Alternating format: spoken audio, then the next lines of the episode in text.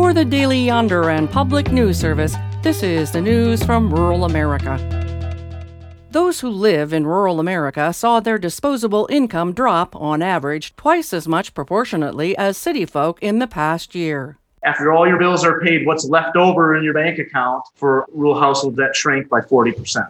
David Peters at Iowa State University analyzed data from the U.S. Bureau of Labor Statistics. The biggest factor for rural residents? The high cost of fuel. Rural households have to travel further for work, for school, shopping for daily needs.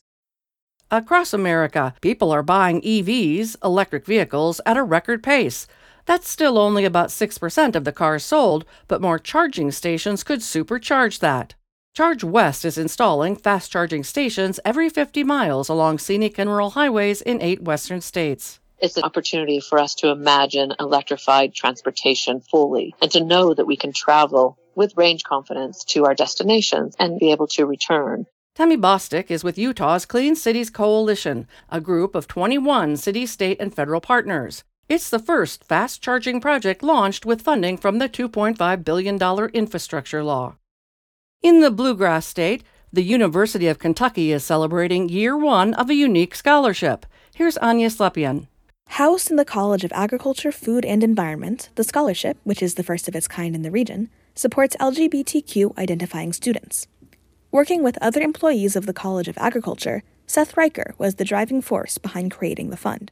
Speaking as a closeted kid who grew up on a rural Kentucky farm, I know how important it is to share this message that I needed 20 years ago, and that is you are not alone and you belong here. The scholarship and the message it sends is especially important given the challenge of feeding the world in a changing climate, according to Riker. It is absolutely inexcusable to have bigotry and ignorance impeding tomorrow's leaders. I'm Anya Slepian. A majority of U.S. novels are set in New York City, and that's an issue for educators using books to help students explore their own culture. Dr. Chea Parton is the founder of Literacy in Place.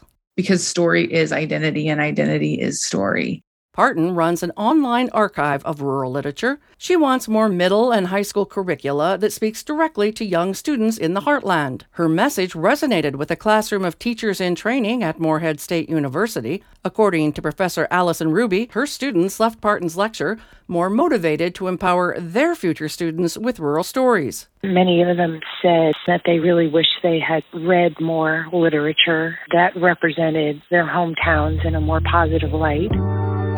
For the Daily Yonder and Public News Service, I'm Roz Brown. For more rural stories, visit dailyyonder.com.